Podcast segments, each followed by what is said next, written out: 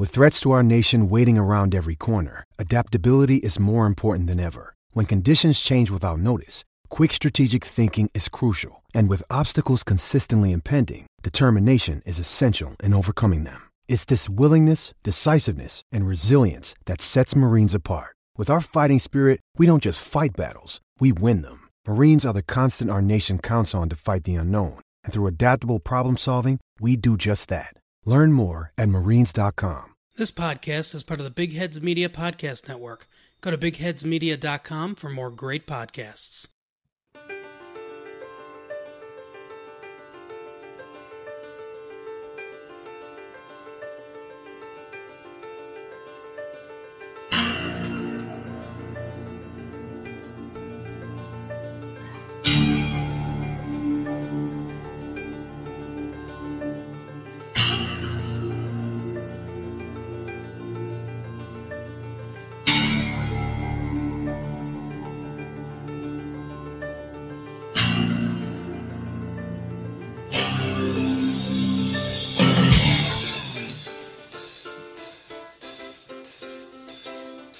Sunday, September 15th, the New York football Giants will be playing in front of 80,000 fans at MetLife Stadium for the first time during the 2019 season. And after a disappointing loss against Dallas, the football Giants have an opportunity to change the narrative of their franchise and start winning relevant football games early in the season.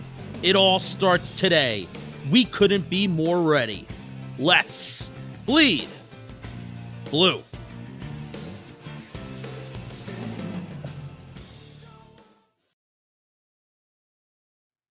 David, I'm telling you something, man. I am way more pumped for this football game this weekend than I was last weekend. That's weird.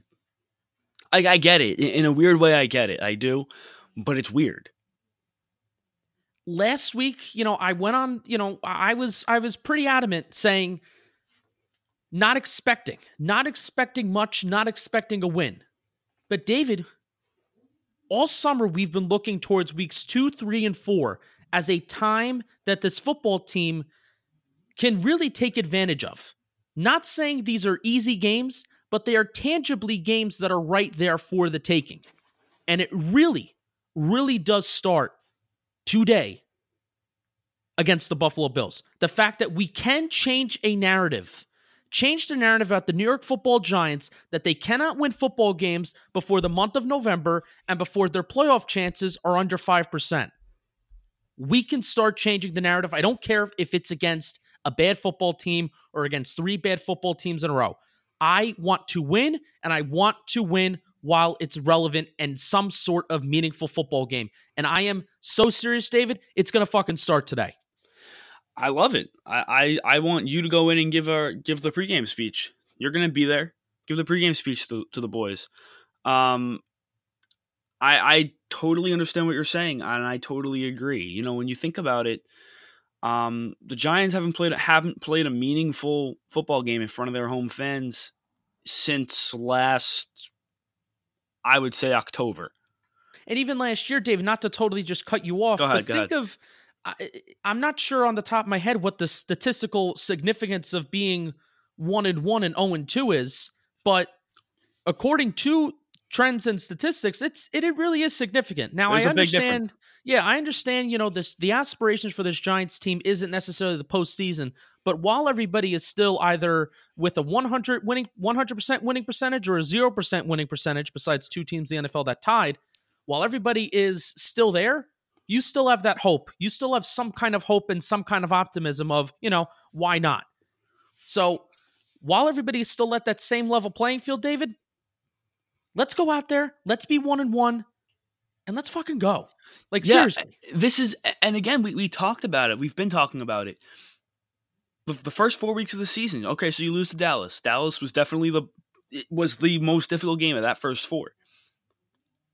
If the Giants come out and they play their brand of football and the defense comes together a little bit more like I think you and I both are expecting them to and Barkley has a Saquon Barkley game Eli is aggressive when he needs to be there's no reason why walking out of MetLife on Sunday afternoon about 4:30, there's no reason why Giants fans can't believe this team is going to go 3 and 1 in their first 4 games. This game obviously if they beat Buffalo, it doesn't mean they're going to they're going to the playoffs. It doesn't mean they're going to be be 3 and 1.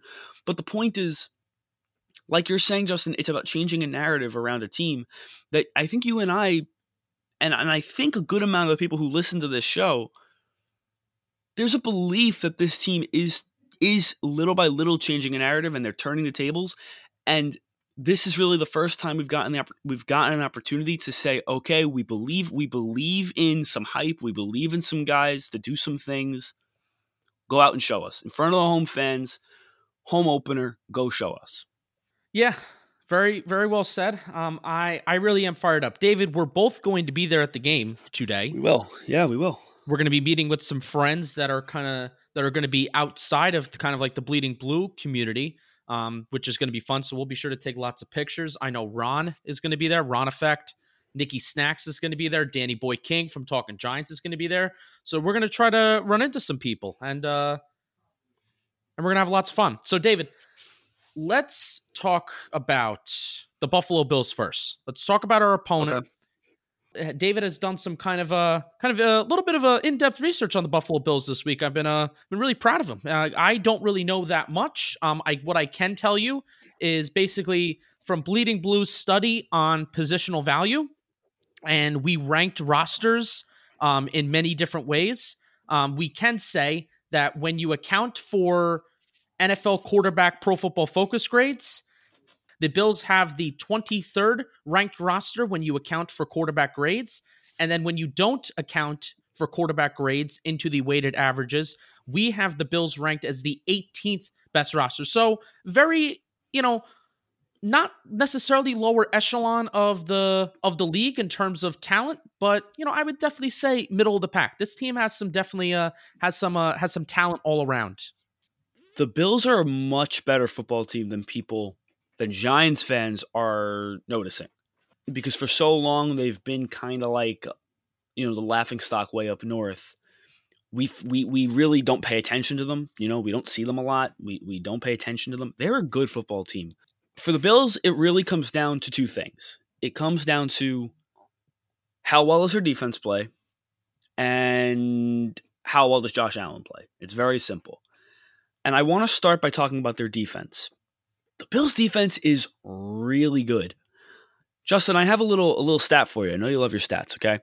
Dating back to week 9 of last season, the Buffalo Bills have allowed one player to pass for over 200 yards. That one player was Matt Stafford in week 15 when he threw for 208. Wow. I'm not saying, you know, if you look at the back end of their schedule last year, they didn't play any any world beaters. I mean, they played Chicago, so they they did play Trubisky. They played Sam Darnold twice. Uh, they played the Patriots once in Foxborough. So, for starters, this is a this is a secondary that does not allow yards. Let they, they don't allow yards. They don't allow points. I think if you if you spin that into into a Giants perspective, and we'll get into this more in a minute. Just again, that's why it's so important for this team to be able to start running the football and, and, and make that a go to for their offense. Because this is the kind of team you don't want to get into a passing battle with them. You're going to lose. Josh Allen. I think there's a misnomer going around about Josh, Josh Allen that he's extremely inaccurate. He's one of these big arm, big body quarterbacks who can't really throw the ball where he wants to. He just gets lucky now and again. Um, really not true. This is a guy who is only in his second season. He's going to make rookie mistakes. It's going to happen. But this is a guy who he he won some football games for them last year. This was a, this was a six win team last year. That I mean, I'm not saying that's that's fantastic from a Giants perspective. That's that's that's about the ceiling for the for the last couple of years for this team. They won six games last year. They competed in a lot of other games. I don't think Giants fans are paying enough attention to the fact that the Bills are good. They can hurt you. Josh Allen, if you let him get going, he'll hit some deep plays on you. Last week against the Jets, Jets solid defense. Granted, they only put up 16 points. They called passes on their first 18 offensive snaps. 18. you know, as if you figure a drive might average six plays, that's the first three drives. They want to get Josh Allen going. And based on what we saw from the Giants secondary last week, that that's got to be worrisome. That's got to be forefront of the Bills' minds right now. Which you know, you watch the the Dallas tape for the Giants; they look very exploitable in the secondary. They look very exploitable across the middle of the field. Josh Allen, throughout his career, has been extremely efficient throwing the ball in the middle of the field. He struggles more when he gets when he gets towards the sidelines. Really? His his accuracy struggles when he Really? gets more towards the sidelines. You've done a little bit more research into the Bills, but I just have Josh Allen's Pro Football Reference page open. There was only two games last year where he had a completion percentage over 60%. Um, and the rest I'm seeing 40, but that was also his first start. I'm seeing 42% against Jacksonville. They actually found a way to win that game. Uh, I'm seeing two consecutive games of 50% against the Jets and Detroit. And I'm seeing a 48%, a 48 uh, completion percentage against the Patriots last year. So that's a That's poor. It is poor. poor I, I understand that, but again, th- this is where I think you need to remember completion percentage. In my opinion, is an incomplete stat. There's a lot of things it doesn't. There's a lot of things in my eyes it doesn't account for. Remember, Eli Manning's completion percentage has been at career highs. Uh, the last two years, last couple of years, near career highs. Yeah, his yards per attempt was six and six and a half last year. oh boy. Oh my. Like like we like we always say that Eli's yards per attempt. Eli's is Eli's is, is yikes. Um Josh Allen has a higher yards per attempt rushing, 7 yards per attempt rushing than he does throwing the ball. That is really funny. Now, David, I, I understand what your I understand your main point where, you know, obviously you just open up his pro football reference page and we can just shit on him all we want. But I honestly don't think that this Giants secondary and no Giants fan is in any standing right now to shit on any opposing offense based off of the performance they put up against Dallas last week. Right, exactly. And and that I think that's my overall point is I I really don't want Gi- I don't believe the Giants will do this, but I don't want Giants fans to walk into this game expecting this extremely inaccurate, just kind of erratic quarterback. In my eyes, I think he's more polished than that. I think he's better than a 48% completion percentage. He's not going to do that. That's not going to happen again. If you're if that's what you're expecting and you think it's going to be a walk in the park, I think you're in trouble, especially mixed with the fact that in the second half of last week, the reason they were able to come back, the reason why they, they mounted a comeback against the Jets was because they just started ripping off chunk play after chunk play after chunk play. And that's where the Giants struggle. It's allowing chunk plays, and that's where they really struggled last week. Um, Devin Singletary to move to, to move away from Josh Allen for a second. Devin Singletary is kind of my player to watch for the Bills this week. Uh, Frank Gore is kind of their bell, bell, uh, bell cow. He had, I think, 11 carries last week, but only for 20 yards. Devin Singletary had four carries all in the second half for 70 yards. That's when they they started getting they started getting their offense going when they started hitting a couple of chunk plays here and there. Josh Allen was able to fit more into an offense. He's not fitting balls in the tight windows. The defense is more spread out. They spent a lot of last week up tempo. They spent a lot of last week trying to keep the Jets spread out. And again, for a lot of the game, it didn't work. They didn't manage anything. Um, but they really turned it on in you know late third quarter into the fourth quarter and the Jets really didn't have didn't have any answers for what the Bills were doing towards the end of the game. So I think we'll see a lot of Devin Singletary. And I'm telling you, don't be surprised if Josh Allen starts hurting them. I would also keep an eye on the fact that Dak Prescott a couple of times last week um, had some success running Read options. some read options. Josh Allen, if there's one thing that people agree on, is Josh Allen is a is a talented runner that's going that's to be in the playbook. It's going to get called multiple times. Giants have to be disciplined. They need to be able they need to stay at home. They need to understand when it's coming. They need to know what they're seeing and trust their instincts. Josh Allen to me is the perfect quarter he, he he's the mold of a quarterback that can hurt that that that can sneak up on a team is like the Giants, especially how young the secondary is. I don't know. I just I'm not I, I'm not in love with the mix. I'm not in love with with running into Josh Allen this week. I don't know why he scares me, but he does.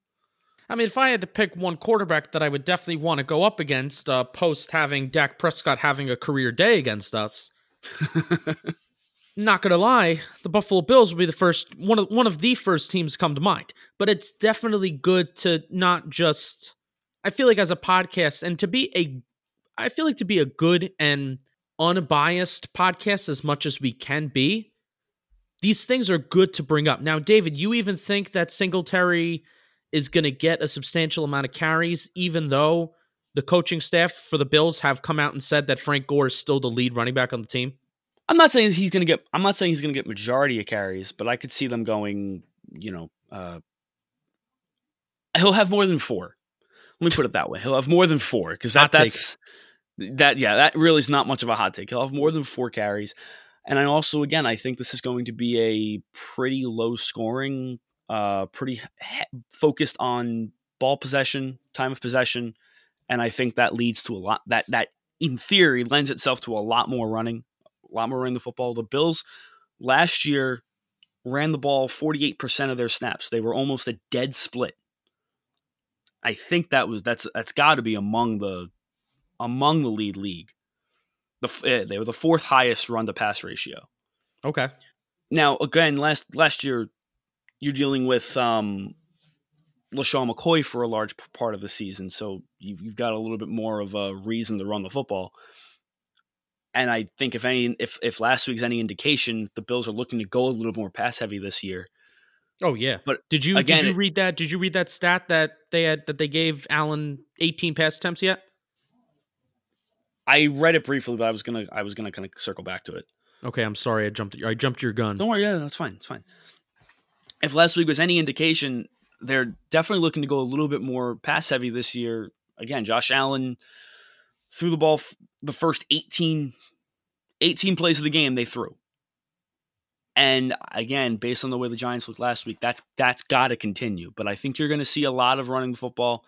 Um, Bill's offensive line is solid. I just I look at the team up and down, and I agree. I understand Josh Allen's probably the biggest question mark on the team, but this this seems there is talent up and down the roster. The defense is sneaky good. In my opinion, it's probably one of the most underrated units in the NFL. And the offense can hurt you. They, they, they've added some pieces. They've got the biggest Giants killer known to man besides DeSean Jackson, in my opinion, which is Cole Beasley. He worries me. They've got a lot of they've got a lot of guys who can take the top off the defense, which based on last week worries me. So it's a I think it's I think it's a more slippery game than people realize. Now I still expect the Giants to win, but the Bills are not are no slouch. Let me put it this way: I would much rather play. I'm I think Week Three against Tampa Bay is an easier game than today is. The only reason why I would disagree with you is because Tampa Bay is on the road. Okay, that's, that's the only fair. that's the only reason why I would disagree with you. Okay, I've been talking a lot, Justin. So go ahead. Yeah. Um. No, that was that was great. That was really great insight, and I've been trying to I guess uh, I guess you're kind of like the more unbiased perspective, and I'm kind of like the homer the homer bias. Well, I could just look at the Pro Football Reference page and just shit on this entire team. Some things that I want to see the Giants do on defense more. Um, we'll talk about this briefly, and then we'll turn to the Giants' offense. We got to see Dexter Lawrence out on the field for longer.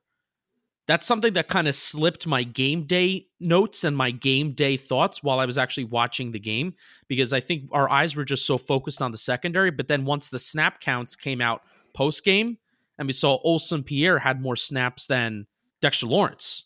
Hopefully, this game is in a little bit more manageable situation this week um, for the Giants defense, where you don't need to have another defensive end constantly out on the football field because you're leaving more cornerbacks on the field as well. Um, hopefully, we're in a little bit more manageable situation so so Dexter Lawrence can get more snaps because he did play well.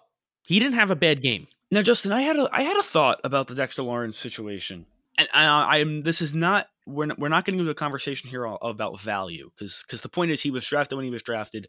I'm tired of talking about value. I just want I just want to talk about his on the field performance and what he means to the team from the perspective of of who he is, which is a nose tackle. If he and the rest of the defense are doing their jobs correctly, his snap count's never gonna it should never be getting that high does that make does that make do you, you you understand what I'm saying? Because in theory, in theory, what that means is you're you're being you're as a defensive unit, you're successful on first and second down. you're keeping you're keeping the opposing team in passing situations, which is not going to be your personnel, which is which you won't be a part of. Now we can get into a discussion about well they drafted him where they drafted him. He needs to be on the field. No, no, I don't want to talk about that. I have a different point. I have a different point. Your nose tackle, Mhm. you typically want your nose tackle to be the strongest man on the field. So what that means is that even in passing situations, you want your nose tackle, if possible, to collapse the pocket. You don't want him going back there and getting a sack. But what you want is a presence up the middle where you have a guy who is collapsing the pocket, who is working in collaboration with those around him that is preventing the quarterback from stepping up in the pocket and having those clear lanes in front of him. Does that make sense? That's where you can see the impact and the value. Yeah, that makes that makes total sense. I, I was just thinking from a pure production standpoint, he's going to produce in the run in the running in running downs in running situations, which is going to be more your first down, your third and shorts. And from a defensive perspective, you don't want to be in third and shorts. So Right. I don't think there I don't think we should be looking for Dexter Lawrence to log 80% of the defensive snaps because in my opinion that would mean that the Giants are often they're they're in less manageable defensive situations. But he should have more than 20 snaps. I completely agree. I'm Yeah, not at all go. saying that that number should stay where it is, but I'm just saying I think that's going to be a constant. I think when analyzing Lawrence is his snap count, and I think if you're expecting his snap count to get, you know, into the numbers of some of the linebackers, that's not happening. Yeah. even without a very deep rotation at defensive line. David, I, the only part, because I feel like you did a great job of summarizing the Bills' offense and therefore some of their strengths, and then therefore you can kind of presume what the Giants may have to do. Uh, basically, you want you want to you want a little take. The the Giants have to play better defensively everywhere. Very Um, nice. yeah. Very very uh, very good take there. But one thing tangibly I will say, and then we'll move on to the offense, is um, Antonio Hamilton. I like how the coaches use the the phrase uh, he will be used situationally because if you want a translation of that, Antonio Hamilton will not be fucking used at all this week. If you want a direct translation of what situationally means, would you agree with that translation, David? yeah, I would agree with that translation. Yeah, so that I mean, now granted, he probably will get some playing time. Um, is Baker's knee fully there yet? Is Ballentine really ready to take on a much larger role? Well, it can't be worse than what Hamilton was last week. And that's a great point. It, it- it can't be it can't be much worse. So there you go. That's our synopsis on Antonio Hamilton. Secondary has to be better. Dexter Lawrence has to see more snaps. Uh, Alec Ogletree has to not be a waste of space. David, let's move on to the offense. Also, I really, really quickly, you also, as a defense, you need to fo- you need to put yourselves in situations where you can at least force turnover worthy plays. Josh Allen will make them. Jo- the Bills turned the ball over four times last week. They still managed to win, which I believe has only happened like I think it's only happened like three or four times in like the last like fifteen years or something, something crazy like that. That's because the fucking Jets kicker couldn't make a field goal for his life. They turn, but they they turn the ball over four times. They will turn the ball over. Josh Allen will turn the ball over. He'll make mistakes and big mistakes. But the defense has to put themselves in situations where they can force them and then convert them and take advantage of them. Because I actually do trust the offense to convert them into points if the defense can just continue to get the offense the ball. Great transition, David. Why do you trust the offense to convert those chances into points? You start us off. Um, so I I love the Bills defense. I think they're great. I think they're a very strong unit. I think they are really no no worse than Dallas's defense. And I think Dallas's defense I think pretty highly of Dallas's defense. Quite simply, even without Sterling Shepard, who is officially ruled out, um, even without potentially Cody Latimer, which unfortunately, Justin, I imagine when people listen to this, he'll we'll probably have a decision on him, right? I can imagine Cody Latimer is going to be a game time decision. Yeah, yeah. Well, You, you want you want my you want my guess? He's going to play. my guess is he's not playing. I just don't. I just don't think this early in the year they're gonna they're gonna play him. Regardless, potentially without him, definitely without Sterling Shepard, without Darius Slayton, even without those guys, I think the offensive line, Saquon Barkley and Evan Engram, are just better. They're just good. They're just solid and good. And I trust them to be able to move the ball consistently. I'm not saying they're going to put up 35 points, but I trust them to move the ball consistently, get first downs, sustain drives, keep the defense off the field, and do what they didn't do for long enough against Dallas. Yeah, I think one of the most important things of this game, David, because the Dallas Cowboys, no matter where they started a drive, they were going to put seven points or three points up on the board, and yep. they were going to move the ball past the 50 yard line. Absolutely. I do think this is going to be a very, very important game for field position and where you're starting drives, where you are forcing an offense to start a drive, because both of these offense, in a way, operate in the same way. Josh Allen, very low yards per attempt passing. Eli Manning, you know, hopefully he can get better this year and hopefully he can start to maybe throw the ball down the field a little bit more which i think he he showed a, willingness to do that more last week i think even though people won't really give him the credit for it i think week one in a in a in a bad situation, in a bad football game, Eli Manning kind of kind of took some chances that maybe he wouldn't have taken last week. Also, there was a lot of designed play calls that were very close to the line of scrimmage. A lot of Evan Engram screens, a lot of Saquon Barkley um, screens by the line of scrimmage, and those were designed plays, not checkdowns. So really, all that considered, that these you know none of these teams are really like big play teams, and besides Saquon Barkley and Evan Engram, there's not really a lot of playmakers, home run hitters on this team, if you will, on these two teams field position is going to be very, very important, very, very key in who can win those battles. For sure. And uh, like, I, I love your point about when you look at the way that these two teams are going to try to play offense, it's all about field position. Um, and that's also where I start to I start to favor the Giants because the Giants do have I think, a higher ability to hit a home run play because you give Saquon Barkley the ball, it could go for 60 at any point. I think the Giants will be able to shift field position more often because I think they have a higher ability to just sustain drives because their offensive their offensive talent is just stronger.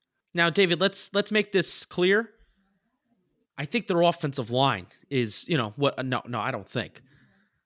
I know that their offensive line is the main difference on why we are so still so confident in this Giants offense despite possibly having, you know, not having their top three wide receivers in this game, which is kind of crazy when you think about it. You know, that I still kind of trust Bennie Fowler, and we haven't even talked about the, you know, bringing back TJ Jones, who we had during the preseason, and how huge that's going to be, especially for a guy coming out of the slot. I, I mean, I think that's undeniable, right? Because I don't really see Russell Shepard as a slot guy so TJ Jones is going to have to be the guy that comes out of the slot, and Bennie Fowler certainly isn't doing it. Do you?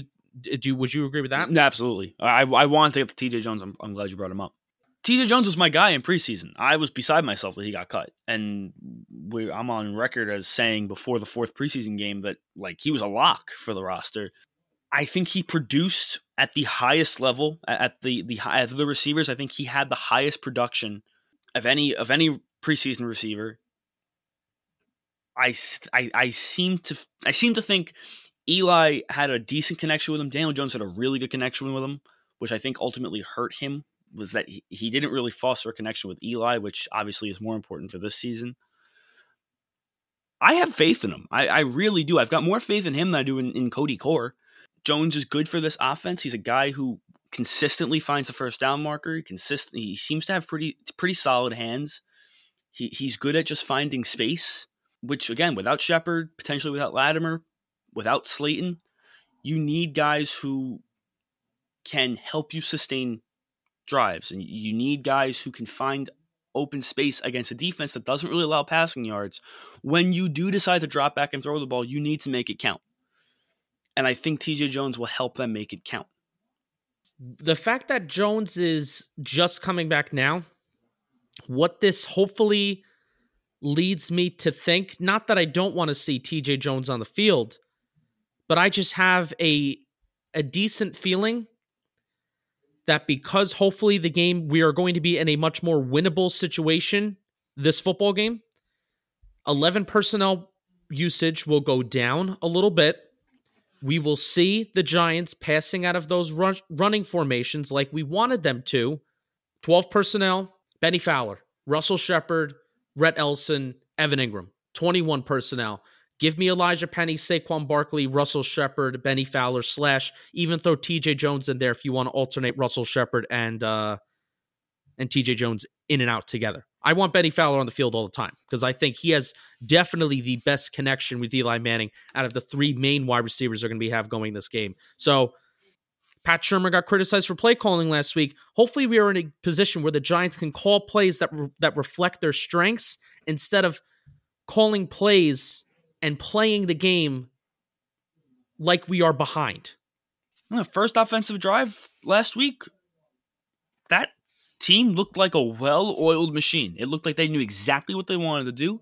They went out and executed, and I don't just chalk it up to the fact that Saquon ran for 60 yards on one play. Because well, that is David, that is it's very helpful, plan, right? But that's part of the game plan. Part of the game plan is get Saquon in positions where you know, I mean that play was blocked extremely well. Yeah.